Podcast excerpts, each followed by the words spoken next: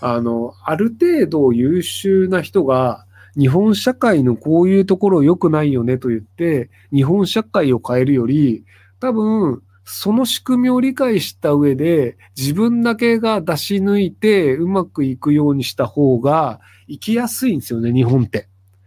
なので、みんなです、日本の社会を変えようぜってなるより、あ、じゃあこういう仕組みだったら、ここのポイントに行けば、俺全然得だわ、儲かるわっていう、そのポイントに行って、で、ある程度金持ちになっちゃうと、労働者じゃなくなるので、日本ってめちゃくちゃ暮らしやすくなるんですよ。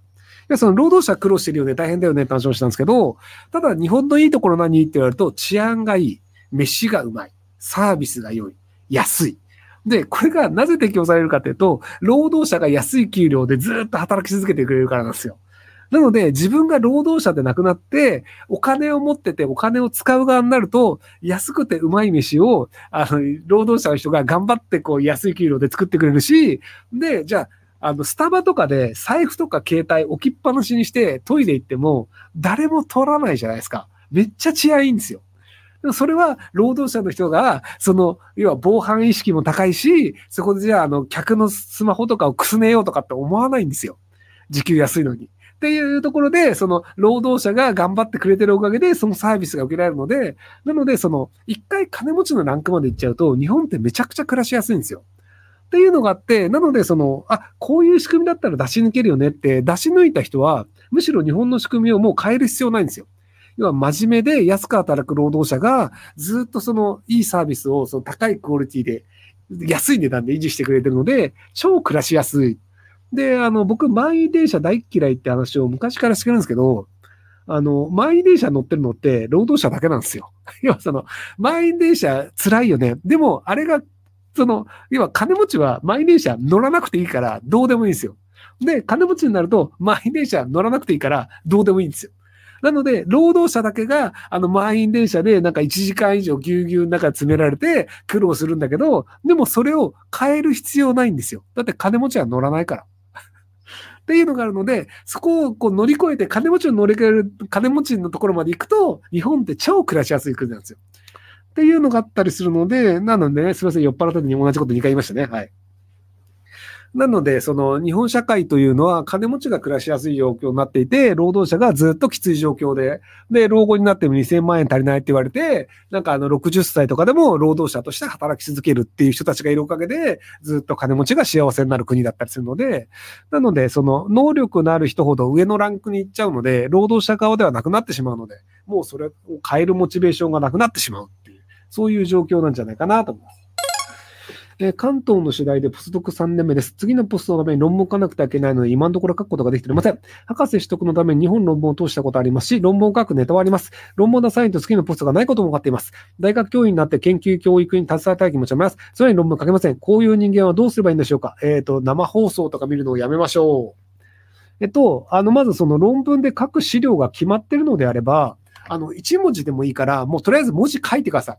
要はその、じゃあ仮に配信を今見るのであれば、えっと、そのなんかあの、論文出すためのそのテキスト開いて資料を出して、えっと、10文字でも書いてください。で、10文字を書いたら配信を見てもいいとかっていうルールを決めて、1日に10文字は必ず書くっていうルールを決めてみてください。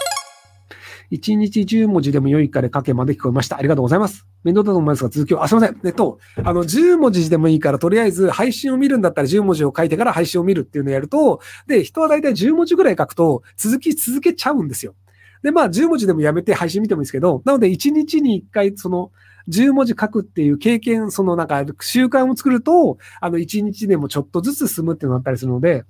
なので、まあ、1日1回とか6時間に1回とか、何かその理由を決めてちょっとだけでもやるっていうのをやると、割とその作業が進む確率は高くなるんじゃないかなと思います。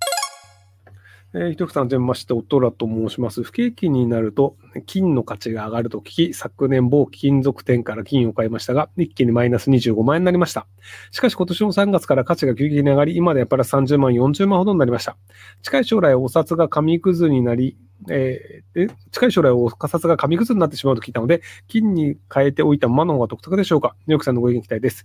えっと、さすがに紙くずになることはないと思うんですよね。で、一応その、日本円が、そのなんか銀行に預けてた日本円が、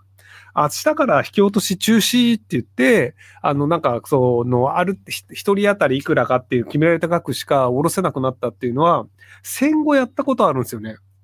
高橋大蔵大臣の時だっけ？高橋小力大蔵大臣だっけな？っていうので、そうなんかあの、その引き落としができなくなりますっていうのが、その空想上の話とかなくても現実でも一応あるんですよね。なので、その、そこまで銀行を信用してないよねっていう人が割と昭和の時代多くて、なのであの昭和の時代の人たちって、あの、タンス預金みたいな形でタンスにお金を入れてるっていう方は戦前か。戦前でした。はい、すいません。っ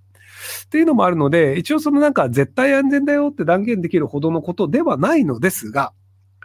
ただ、あの、貴金属を家に置きっぱなしておくと、それは防犯リスクがあったりするので、なので、あの、外国の銀行に外貨預金とかする方が安全なんじゃないかなとか、で、その日本円が、要は紙切れになるときっていうのは、日本政府の信用が全くないときなんですけど、ということは、その日本円の価値は下がるんですけど、物の値段は上がったりするんですよ。要は日本円の価値が下がるということは物の値段が上がるということなので、なので、その会社の株式に変えておくとか、その証券だったり不動産に変えておくっていうので、その日本円の価値が下がった時に、逆にその株価が上がったりっていうのがあったりするので、なので、あの、金だけではなくて、その証券だったり株だったり不動産だったり物だったり、その、えっ、と、商品取引みたいなね、小豆とかに変えるとか、っていうのもあるので、まあ一概に金に全部すべきではないんじゃないかなと僕は思いますけど。なので、バランスよくっていうので。で、日本だけが没落していくときって、多分アメリカとかヨーロッパとかはそれなりに経済的にうまくいってる場合もあったりするので、なのでアメリカとかヨーロッパに投資した方がいいんじゃないかなと思いますけど。なので、そのなんか、どれか一個に全掛けするっていうのはあんまり良くないと思うので、なので、日本の人の確か8割ぐらいが、日本円しか資産持ってないんですよね。その株とかも全くやってなくて、あの、生活するためのお金が銀行の口座に入ってるだけですっていう。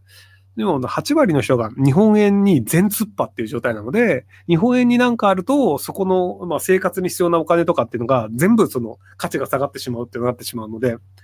なので、日本円以外に見るとくっていう癖は入れ、あった方がいいんじゃないかなと思いますけども。